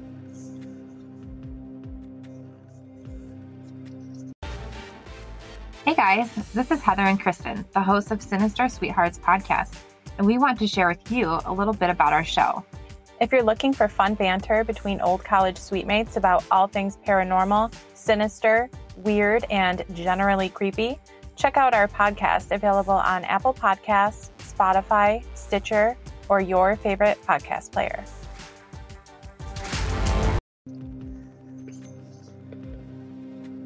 How would you go about um, capturing evidence for Smetty? Oh God, I don't even know. Uh, I mean, I would probably get cameras set up. I, I maybe like trail cams or something. I don't even know if trail cams would actually work because if he's out in the lake, I don't know if they would the sensors would trigger far enough away. But at least like set up like cameras that monitor the lake. Um, Yeah. You could maybe use like a some type of like heat signature type device. But you know, at the same time, if you're living in a lake in Wyoming, you're probably cold blooded to begin with. Sure. So it may not throw off enough of a signal because its body temperature is probably pretty similar to to the lake. I mean, I mean, I don't know. I guess you could use almost like a like a fishing sonar type thing. Yeah. You know, like you used like the depth finders that they use when you go fishing. Oh, yeah. You know, you could probably use something like that. I wonder if that wouldn't work. And then you know, you could always do like underwater cameras too. Those are pretty easy to get a hold of. I don't know. I've never really thought about chasing down a lake monster. We're not catch. I mean, I don't think my house is big enough to mount it on my wall if I caught it. So, Oh, like I don't know how you put it in your. Try to take it out. Like, you need a crane or something. yeah, no kidding. It's like that that show on that they have on TV, that chasing monster show, where that dude goes around and catches all these monster fish, and Oh yeah, river monsters. yeah, He's awesome. yeah, that dude is amazing. I wish I had like half the skill at fishing that he did. It's like, and he's so cool. He just talks to people, and he's like, look at this giant fish. It's, it's like, a, oh, this giant fish. Like they killed three people already. He's like catches it in like a week. Like, Yeah, yeah. Whoa. And did you ever notice the fact that the dude knows like every single language on Earth? Oh yeah, he's super smart. Yeah, it's like everywhere he goes, he could be in like this little like podunk village in Africa, and he's speaking the same language that they are, like fluently. And it's just like, oh my gosh, this dude's amazing. Yeah, uh, he caught that giant like ray in Taiwan or somewhere. oh yeah, the big manta ray that he caught. I took him like forever though. I took him like couple, like all night. Yep. Yeah, because he was collecting the uh, the poison off the off the the little tail. Yeah. So, but what was your favorite cryptid out of Wyoming? I think the werewolf was pretty cool. The story was pretty interesting. It was, and it's funny that they're tossing the rabbits and like, nope, we're done. Like, nope. I'm out. Poor Jim. He's like, I don't even want to go. Just stuck in his. It's like, I don't even want to go out tonight. I'm lost. What's that? Oh yeah, shit. it's like my my night's already shot. How is this gonna get any worse? Well, it did. And the, oh yeah, and the Yellowstone with the sirens and the Bigfoot is throwing people into geysers. Yeah, Cool. that would that would ruin the trip. Could you imagine that you're, you're you're on a family vacation and you're out there in some of the beautifulest country or terrain that this country has with the the hot springs and the geysers and the waterfalls and the all everything out there and then Bigfoot just grabs you and chucks you into one of the geysers. Like, why? it's like it's like makes joke makes the last man quip to his ex-wife about his ex-wife while he falls in. Like it could have been Yep. worse. Yep. Oh my god, what the- Uh, I thinking about, I thought about this. Like, it's weird how Bigfoot's so like territorial with all like the breaking, like tree breaks and everything, and the howling. Or Yeah. woodland. But he's also like nomadic too. This is where where Yeah, well, I mean, think about it though. Are you really going to want to stick around in a place for very long if you're already out there throwing rocks at people? No. Because, you know, what's the first thing they're going to come back and do if you're they, you know, you're out there throwing rocks at somebody. They're going to turn around and come back after you. You got to get the hell out of there. Also I think like most Bigfoot sightings are like adolescent males being teenagers, pretty much. Yeah. Yeah, true. True. I mean, they're not to they're not to listen to you anyway, so they're to do whatever they want. hear about that one Russian story about those campers? Like they were camping out in the mountains and they all like all froze to death. The night. Yeah, I think I know what you're talking about. I'm trying to I'm trying to fully remember the story. Uh, died. Can't read. Uh, Dyatlov Pass, isn't it? Um, nine Russian hikers died in the northern Ural Mountains between 1st and second January of, February 1959 in uncertain circumstances. Experienced trekking group were all from Ural Polytechnical Institute that established a camp on the slopes of Quite Cir- a mountain. Can't read, can't read mountains. Uh, an area that's now named in honor of the group's leader, uh, Igor Dyatlov. During the night, something caused them to tear their way out of their tents and flee the campsite while inadequately dressed to the heavy for the heavy snowfall and sub-zero temperatures. Huh. Like they tore open a, they're like half naked in their PJs, and I tore open a hole through the tent, and it's like start going out for some reason. No one knows why. Yeah, I do remember hearing about that now. Now that you say that, it's like they just like went crazy almost. Yeah. And everybody's thinking it's like, oh, it's like military testing, or they had a fight, or they got like they weren't cold because they're like reverse hydro. They got so cold that they weren't cold no more for some reason.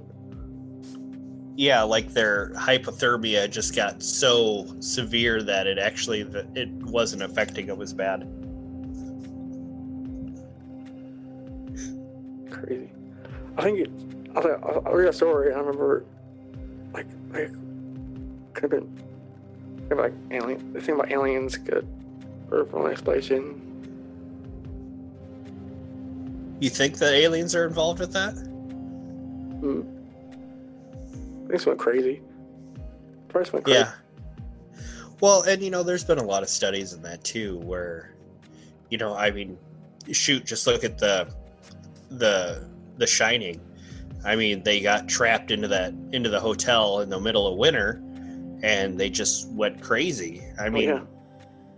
that happens in a lot of places. There's been lots of stories about that where people just it's like a winter madness type thing where you're just you're so confined for so long that you just you just go nuts and you know that lends into the the um the wendigo stories too is Yeah. you know the, the people are trapped in during the winter months they start going crazy and they you know sometimes they they killed the other people in the household with them and start eating them and that in you know the native american culture is the sign of them getting that wendigo curse that turns them into those oh, Right. It's very much like the Donner Party. Yep there you go oh, that's awful. How you choose? I, I don't know how you would. I think I would might just offer myself up. I couldn't eat. I couldn't eat nobody. But I, again, Oh, I might like myself a. Say myself. It's hard to say. I don't want to eat nobody, but it's hard. That's hard decision to make. Like, yeah well and see and i keep myself at this nice me i mean I, when i was younger i was really skinny so there's no meat there but now now i just got enough fat to where i don't think anybody would want to eat me so one more fat. That's better. Tastes better. Get more fat on you. Oh, yeah, true. Good point. But I think if you're at a point where you're eating people, you're not really going to care Yeah. what they are. I guess the real weird thing is, you know, where would you start? I mean, you know, they talk about Jeffrey Dahmer having like fingers and stuff like that in his fridge. I mean, would would you start with the fingers? I would think that there wouldn't be much bone on there or meat on there, but I don't know. It's hard to kind of think of that in that type of mindset. True. No, I to start with the fingers. Like the shoulder. Shoulder or the the thigh, maybe. Yeah. Something meaty. Put those meat in the fingers. It's Yeah. like chicken. It's like chicken wings. Well, I guess if you had barbecue sauce, you're. Wonder, wait, wait, what's like what do people taste like? Probably like pork, because pork is like very similar to human skin, human meat, apparently.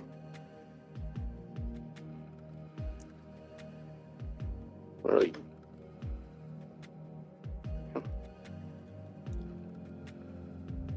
So, I'm wondering when uh, Anchor is going to do like videos.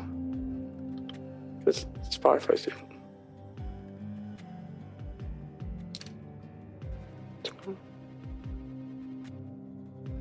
Anyway, where'd he go? Hello? Hello? Oh man.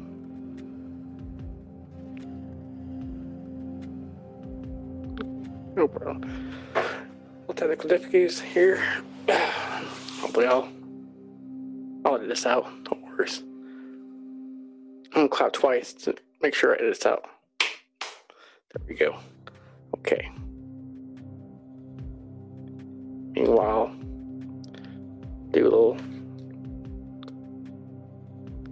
lesson on Wyoming.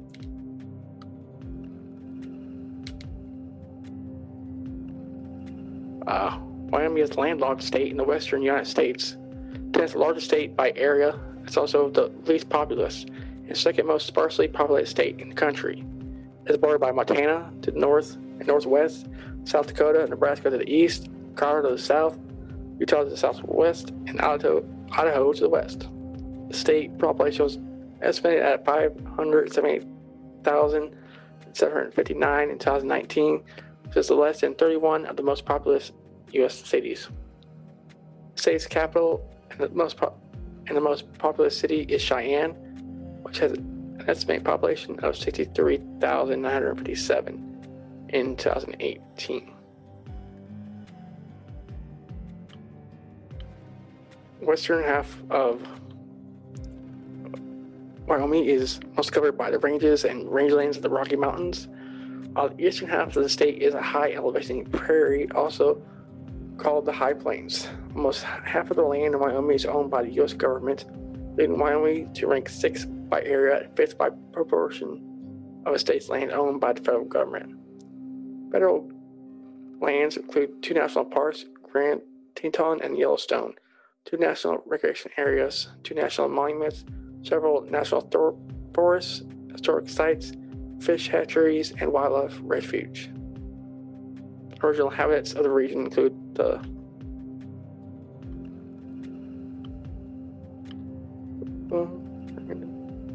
Hello, welcome back.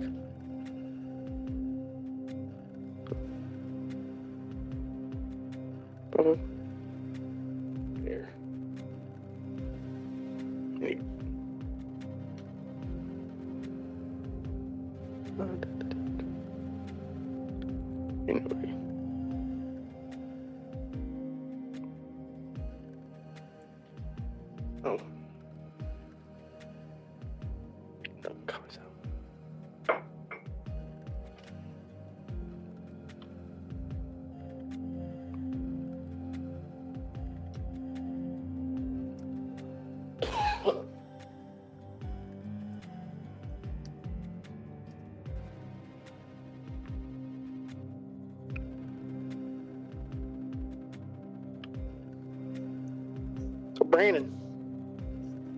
Yeah. people didn't know where your awesome podcast is. When you come out with stuff, where you can find it. Sure. Well, for the episodes themselves, you can go to just about any podcast directory that's out there to find us. So, I mean, we're on iTunes, we're on Pandora, we're on Amazon. Um, you can find us in Google Podcasts. Um, we're even, our show is even Alexa enabled. So you can, you know, walk in the door and say, Hey, Alexa, play the Para Unity podcast. And she'll kick it on for you. So, I mean, literally anywhere you want to find a podcast, you can find us there. If you want to actually interact with us, the best places to go are Instagram, Facebook, or our website. So you can you can find us on Instagram at Paraunity Podcast. Same with on Facebook, facebook.com backslash Paraunity Podcast. And our website is um, the Paraunity Podcast.wixsite.com. Um, you could also email us too, you know, Paraunity Podcast at Gmail. So we're pretty easy to find, pretty easy to get a hold of, and we always love talking anything paranormal that anybody wants to talk about.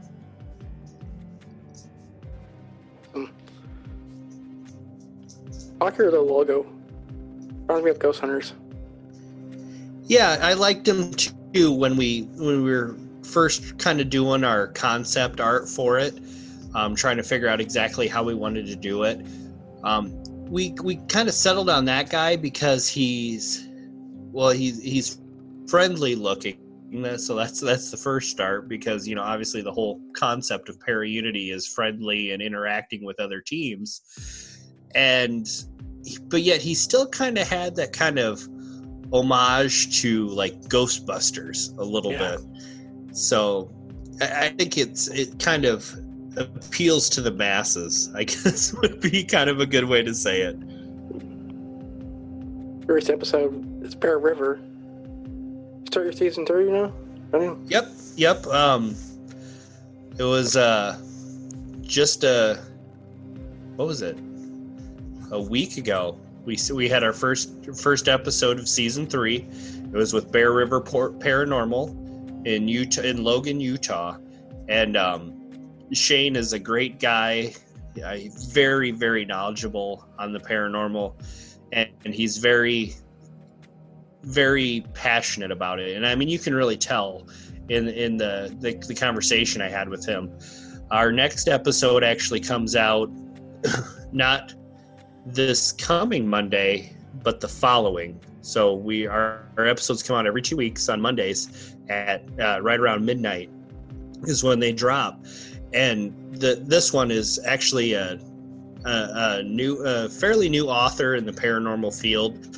So she's just released her first book in her series that she's writing, and it sounds like there's it could be a pretty pretty substantial series of books all about this this lady that she's a um just one of them tough chicks that are out there that she's a she's an investigative reporter and her career's kind of going in the dumps and she turns to the paranormal to kind of find a way to boost her career back up.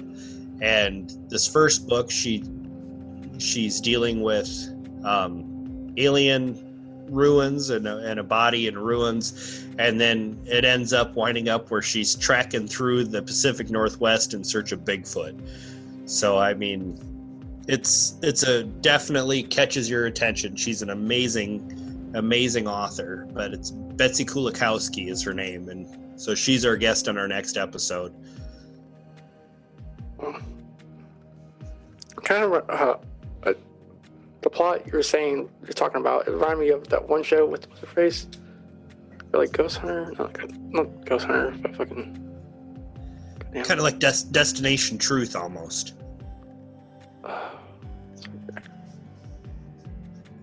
I think that I think that's the that's the show that's most similar to. So she goes out trying to trying to solve these cases, and I mean, Betsy's got just this amazing mind. I mean, she types at just an exponential rate, so she just turns out book after book after book, and she's already got a bunch of them already written that she's you know just kind of chomping at the bit to release but she wants to give each one enough time to really let people read them before they get sucked into the next one. yeah that's a good author. Like I know some authors like just check out books. Like I can I can finish this first one already got another one Yep. No, she, and I, I encourage people to really give her a chance because the way she writes her books, they it's it's it's one of the things I really like about certain authors is you can fully just immerse yourself into the, the way she writes, and it gives you such a great mental view of what's happening. Like she's so descriptive in the way she does it that you can literally see it in your mind as you're reading it. So it, it just it's like a watching a movie in your brain almost. so Yeah. name oh Her her name is Betsy Kulikowski. The name of her book is The Veritas Codex. Veritas Codex should buy Yep. it Sounds- Yeah, definitely check it out. You can find it everywhere. But season three, also, I should mention, is going to be a pretty exciting season. So, I mean, we obviously we're talking to different different paranormal teams around the country. Um, we're working still on teaming up with a team from France as well as a team from Germany. Ooh. And we have a couple teams from down by Australia and New Zealand that we're going to be have on this season. Um, we have another author that um, I've already recorded with that'll be coming out here a little bit later in the year, where she's a, a psychic medium that actually goes into the prisons and talks to serial killers. So she wrote a book about her sitting down and talking to uh, Ronnie DeFeo, the you know the the guy that killed everybody at the Amityville Horror House whoa so she talked with him. Um, she was actually at uh, Charles Manson's funeral, and I tried to I tried to say there's no possible way, and then she sent me a picture of him laying in his casket. So I mean, that she had taken. So she's got some amazing stories. She'll be on the season. Um, we're gonna have an episode later on this season about Black Eyed Kids oh um, maybe a few other little cryptidish type topics that we may be getting our, our fingers into. So, I mean, it's really going to be an exciting season. And then, of course, you know, we're going to be a part of that Halloween episode with everybody as well. yeah i'm so excited to hear that it comes out oh, i, I want to hear everybody's stories so excited Yep, it's it's going to be fun. I'm looking forward to it. I need to finish recording my my story for it. And then the other big thing too is, you know, on Facebook right now, through October 31st, we we're doing a big push where we want to get some more Facebook followers. So the kind of the spoiler with this is is you know if you come and like our show and you know tag a friend on one of the posts that we have about it and and like the post like the page you know you're going to be entered in a chance to win some pretty sweet para unity podcast merchandise that's not even available to be purchased yet. So it's kind of a win it before you can buy it type situation where it's it's some pretty cool stuff coming out. I'm, I'm pretty excited about it. I got a shirt here and a mask, and Yep, and I mean we'll have all sorts of stuff from coffee cups to magnets to blankets to shirts to masks to I mean you name it, you can you could probably buy it. If it's something that you want Para Unity, you can you can find it. So it's going to be pretty exciting once the merchandise fully rolls out and is available on our website. Um, but yeah, like I said, with this with Facebook, we're really trying to push to get a lot of new followers because we got a lot of exciting stuff coming out, and this is a great chance to get in early and get a chance to win some cool stuff. awesome. That looks awesome. Like your shirt, your mask. yeah, Really cool stuff. Man, I want to see your stuff. All your stuff. Awesome. Thank you. Thank you so much for your time. By the way. Yeah, absolutely. It's been an absolute blast. The time really kind of flew by. Oh yeah, it did. It was like we started two hours later. Yeah, what's two hours between friends? A minute. Thank you everyone for listening to this episode of Monster Hunter Podcast. Next week is Washington because I forgot about it two weeks ago when I did Wisconsin. And next is the after that is the season finale. And I gotta do like announcements about season two. I gotta talk about I gotta talk to everybody in the group about it later. Uh, have a good week. Have a great day. Thank you.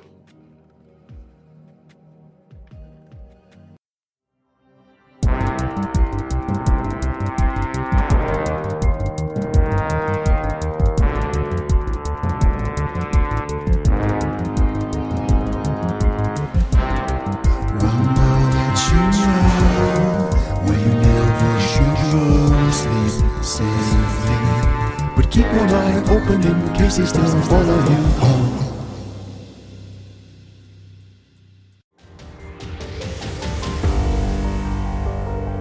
Hey guys, this is Eric and Jessica Carrier, the hosts of the Prairie Land Paranormal Podcast, and we are excited to officially be part of the Paranormality Radio Network.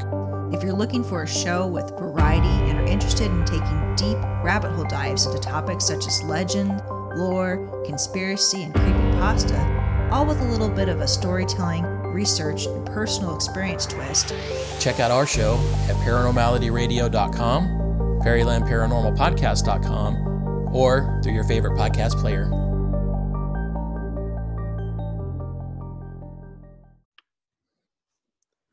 So Brandon, Yeah.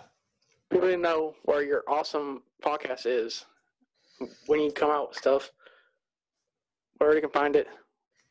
Sure. Well, for the episodes themselves, you can go to just about any podcast directory that's out there to find us. So, I mean, we're on iTunes, we're on Pandora, we're on Amazon. Um, you can find us in Google Podcasts. Um, we're even, our show is even Alexa enabled. So you can, you know, walk in the door and say, Hey, Alexa, play the Para Unity podcast, and she'll kick it on for you. So, I mean, literally anywhere you want to find a podcast, you can find us there.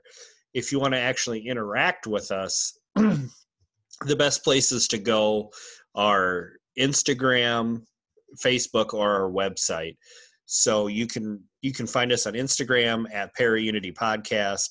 Same with on Facebook, facebook.com backslash Paraunity Podcast. And our website is um, the Paraunity Podcast.wix site gmail.com. Um, you could also email us too, you know, paraunitypodcast at gmail.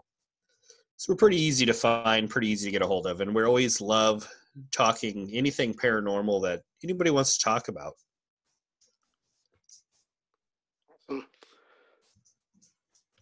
I like your logo. Reminds me of Ghost Hunters.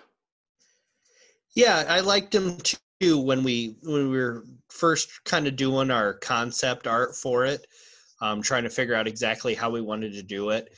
Um, we we kind of settled on that guy because he's well he's he's friendly looking so that's that's the first start because you know obviously the whole concept of para unity is friendly and interacting with other teams and but yet he still kind of had that kind of homage to like ghostbusters a little Yeah. bit so I, I think it's it kind of appeals to the masses i guess would be kind of a good way to say it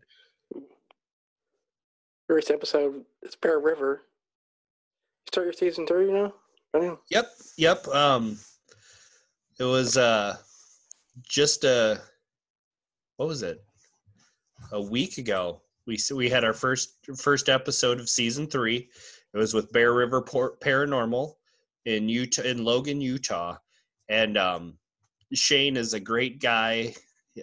Very very knowledgeable on the paranormal, and, and he's very very passionate about it and i mean you can really tell in in the, the the conversation i had with him our next episode actually comes out not this coming monday but the following. So we our, our episodes come out every two weeks on mondays at uh, right around midnight is when they drop. And the this one is actually a a, a new a fairly new author in the paranormal field. So she's just released her first book in her series that she's writing, and it sounds like there's it could be a pretty pretty substantial series of books all about this this lady that she's a um just one of them tough chicks that are out there that she's a she's an investigative reporter and her career's kind of going in the dumps and she turns to the paranormal to kind of find a way to boost her career back up. And this first book she she's dealing with um alien ruins and a, and a body in ruins. And then it ends up winding up where she's tracking through the pacific northwest in search of bigfoot. So i mean it's it's a definitely catches your attention. She's an amazing amazing author but it's betsy kulikowski is her name. And so she's our guest on our next episode. Kind of uh, the plot you're saying you're talking about. It reminded me of that one show with what's her face, like Ghost Hunter, not, not Ghost Hunter, but fucking. Kind of like Des- destination truth almost I think that I think that's the that's the show that's most similar to. So she goes out trying to trying to solve these cases, and I mean, Betsy's got just this amazing mind. I mean, she types at just an exponential rate. So she just turns out book after book after book, and she's already got a bunch of them already written that she's you know just kind of chomping at the bit to release but she wants to give each one enough time to really let people read them before they get sucked into the next one Yeah, that's a good author. Like Know, some authors are like just check out books. Like I can, I can finish this first one. You already got another one. Yep. No, she, and I, I encourage people to really give her a chance because the way she writes her books, it's it's it's one of the things I really like about certain authors is you can fully just immerse yourself into the way she writes, and it gives you such a great mental view of what's happening. Like she's so descriptive in the way she does it that you can literally see it in your mind as you're reading it. So it, it just it's like a watching a movie in your brain almost. What's her, Yeah. what's her name? Oh, Her her name is Betsy Kulikowski. The name of her book is The Veritas Codex. Veritas Codex. Everybody should buy Yep. it. Sounds, Yeah, definitely check it out. You can find it everywhere. But season three, also, I should mention, is going to be a pretty exciting season. So, I mean, we obviously we're talking to different different paranormal teams around the country. Um, we're working still on teaming up with a team from France as well as a team from Germany. ooh, And we have a couple teams from down by Australia and New Zealand that we're going to be have on this season. Um, we have another author that um, I've already recorded with that'll be coming out here a little bit later in the year, where she's a, a psychic medium that actually goes into the prisons and talks to serial killers. So she wrote a book about her sitting down and talking to uh, Ronnie DeFeo, the you know the the guy that killed everybody at the Amityville Horror House. whoa. So she talked with him. Um, she was actually at uh, Charles Manson's funeral, and I tried to I tried to say there's no possible way, and then she sent me a picture of him laying in his casket. So I mean, that she had taken. So she's got some amazing stories. She'll be on the season. Um, we're gonna have an episode later on the season about Black Eyed Kids. Oh, Um, maybe a few other little cryptidish type topics that we may be getting our, our fingers into. So I mean, it's really going to be an exciting season. And then, of course, you know, we're going to be a part of that Halloween episode with everybody as well. Yeah, I'm so excited to hear that. It comes out. I, want to hear everybody's stories. so excited. Yep, it's it's going to be fun. I'm looking forward to it. I need to finish recording my my story for it. And then the other big thing too is, you know, on Facebook right now through October 31st, we we're doing a big push where we want to get some more Facebook followers.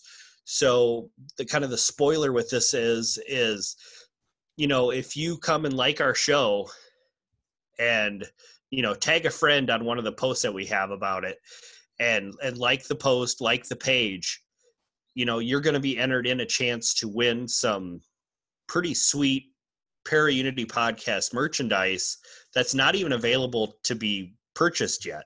So it's kind of a win it before you can buy it type situation where it's it's some pretty cool stuff coming out. I'm, pretty excited about it. I got a shirt here and a mask and Yep, and I mean we'll have all sorts of stuff from coffee cups to magnets to blankets to shirts to masks to I mean you name it, you can you could probably buy it. If it's something that you want Para Unity, you can you can find it. So it's going to be pretty exciting once the merchandise fully rolls out and is available on our website. Um, but yeah, like I said, with this with Facebook, we're really trying to push to get a lot of new followers because we got a lot of exciting stuff coming out, and this is a great chance to get in early and get a chance to win some cool stuff. awesome. That looks awesome. Like your shirt, your mask. Really cool stuff. I mean, I want to take your stuff. Love your stuff. Awesome. Thank you. Thank you so much for your time, by the way. Yeah, absolutely. It's been an absolute blast. The time really kind of flew by. Oh, yeah, it did. It was like we started at two hours later. Yeah, what's two hours between friends? A minute. Thank you everyone for listening to this episode of Monster Legend Podcast. Next week is Washington because I forgot about it two weeks ago when I did Wisconsin. And next is the after that is the season finale.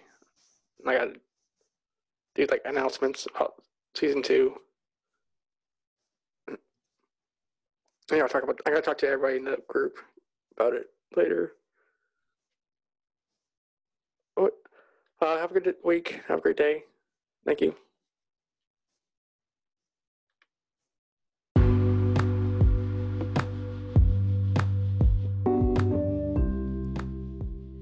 Thank you for listening to this episode of the Monster Legend Podcast. Hope you were able to find us on Twitter and Instagram and Facebook. We also have our own website at monsterlegendpodcast.com. If you'll be so kind to please leave a review and subscribe and let me know what I can do to make this show better for you. If you have any stories you'd like to submit or you'd like to be a guest, send me an email or a DM. But I hope you do one thing that's really important and have a great day. Thank you.